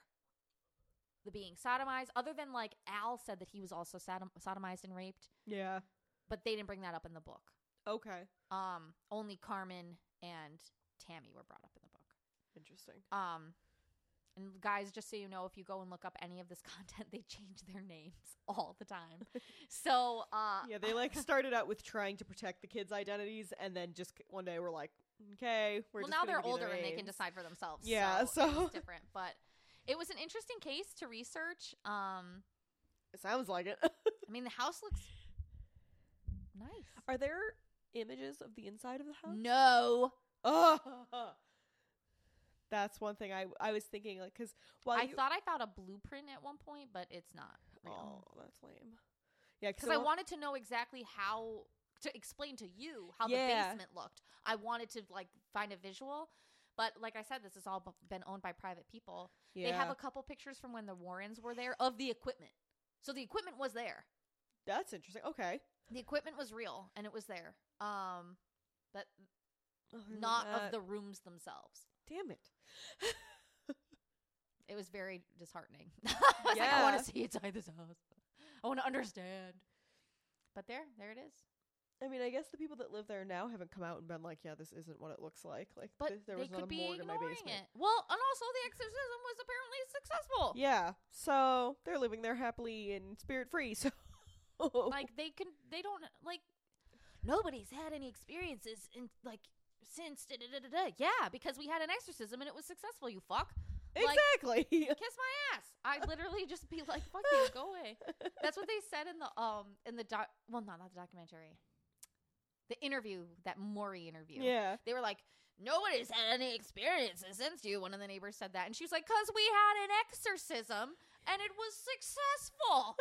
I literally like put my like face palmed. I was like, "Are you serious?" Just because they're not experiencing things there now does not mean right. because they brought somebody in to fix it. Exactly. I know that just blew my mind. Anyway, Oh my god. I can't with this case. That's killer. That's I went on a Oh. deep dive. I told you. you went seriously deep. Damn, girl. I read a book. Do you know how hard it is for me to read a book in a week? I know. I was like every I would like set out times in my day. Okay, this 2 hours I'm going to read the book. And eventually I just stopped reading it and put it in my ears Yeah, that's because I was starting to like take too long. Oh, because yeah. I was trying to like write things down and I was like no, just like listen and when you hear Listen stuff and pause it type and and write it, pause you and know go. and, and write so that you're not like reading it at the same time and then trying to be like oh okay and I need to pause this now and now I need to type and like Yeah. it was just confusing so I ended up listening to like the last half of it. But if you guys read the book, just be warned. Ed and Lorraine don't come in until like the very end, and it's disappointing. Really? It's like the last ten chapters. You go like a whole fifteen chapters Without them. without the middle. I mean, I guess that's fair. Most of the story happened without them in it. They were there for about two years. They didn't come in till the very end. So That's true. you said they were there for They were, nine like, weeks. yeah, nine and a half weeks. Yeah, month at and a the end of the half. summer. Mm-hmm. Month, month and a half, two, two months. Yeah, and Ste- and I c- almost called him Steven. That's what they call him in the month book. and a half. That's like Yeah. It's like two months. Four weeks is a month. About Yeah, it's about two. guys. months. I'm really bad with math. it, it's a little over two months, probably.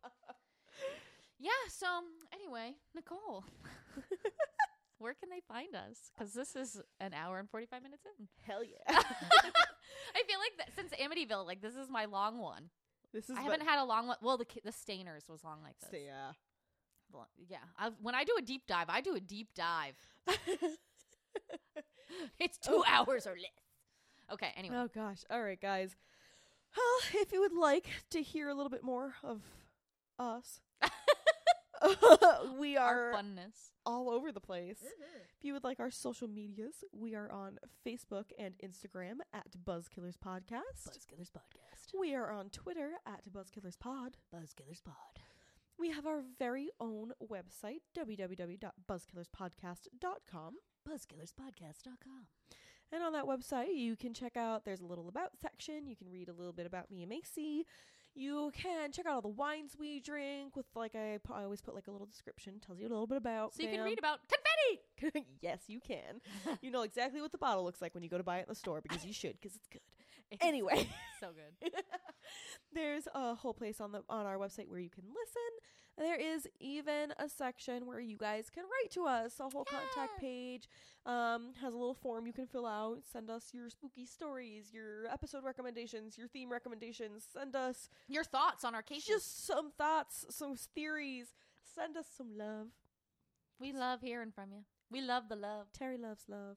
if you ever watch Brooklyn Nine Nine, t- um, Terry Crews's character, who's named Terry, s- talks in third person, and there's like a whole episode where they talk about the fact that he loves love, and so throughout the whole episode, he's just like Terry loves love. Cool, cool, cool, cool, cool, cool, cool, cool, cool, cool, cool, cool, cool, cool, cool, cool, cool, cool. but if you guys don't want to hop on our website and you just like want to send us a message, you can hit us up at buzzkillerspodcast at gmail.com. Buzzkillerspodcast at gmail.com. um, you can send us a message that way from your own personal email if that's easier for you or just whatever you prefer. um, and we are also available for listening on a million different platforms, guys.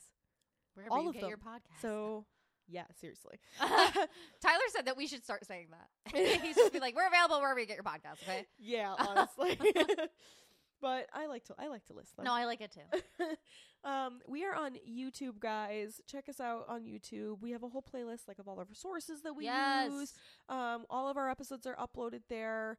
Um, if you need to find us, we are go in your search bar and just our full name, Buzzkillers, po- Buzzkillers, a, true, crime, podcast. That should bring us right up. If you subscribe to us, we eventually get a custom URL, and then it's much easier to find us. Yes. Because so we'll be we'll be like youtube.com slash something, and it'll be so much easier for you to find us. rather than us being like, please type in this long Where- sentence. Whereas the first time I was trying to get my boyfriend to subscribe to us, and he was like, "I literally could not find you." I know it took me a while. Too. I had to send him a link to our page. I did that with my mom and my sister too. I was like, "Here, have this like. It's easier." But um, outside of YouTube, you can find us on most streaming platforms. We are on Spotify, Apple Podcasts, Google Podcasts, Amazon Music, which also includes Audible.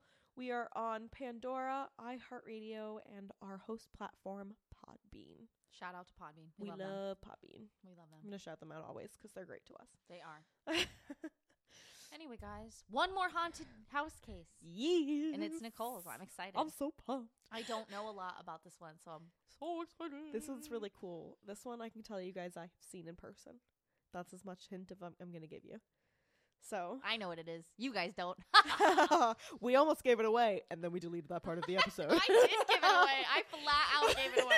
we flat out were like, the this house. Missy was like, oh shit, oh shit. And I was like, we gotta stop. We gotta stop recording. Oh man. Okay, guys, But- we are so excited. We think you. I. I mean, I'm pretty sure people are loving the haunted houses month. Yeah, they really it. are. So we got to do So- some more spooky stuff. I love. If you guys want more spooky, hit Tell us Tell us some spooky Tell things. us. What are some spooky places would- in your neighborhood? I really want to do like some kind of you know listener tales episodes. I know. I those are. I know you're not the biggest fan of them when you I- listen to like. I don't like. I. I would like telling them. I don't know if I like listening Us- to I- those are some of my favorite episodes because it always just reminds me like everybody knows the big cases. There's all these cases out there you can research online, but these are Like these are the cases that are they're personal and it's just you're a little somebody from a little town in the middle of nowhere and you've got these freaky ass stories and it's like things that you would never hear without these podcasts telling them Right. and that's why I love them because they're just something new Right. and I, it's everything from paranormal to true crime and in between and I love it. Guys, it's send us so cool so please send us some stories I would love to hear from you guys I want to hear.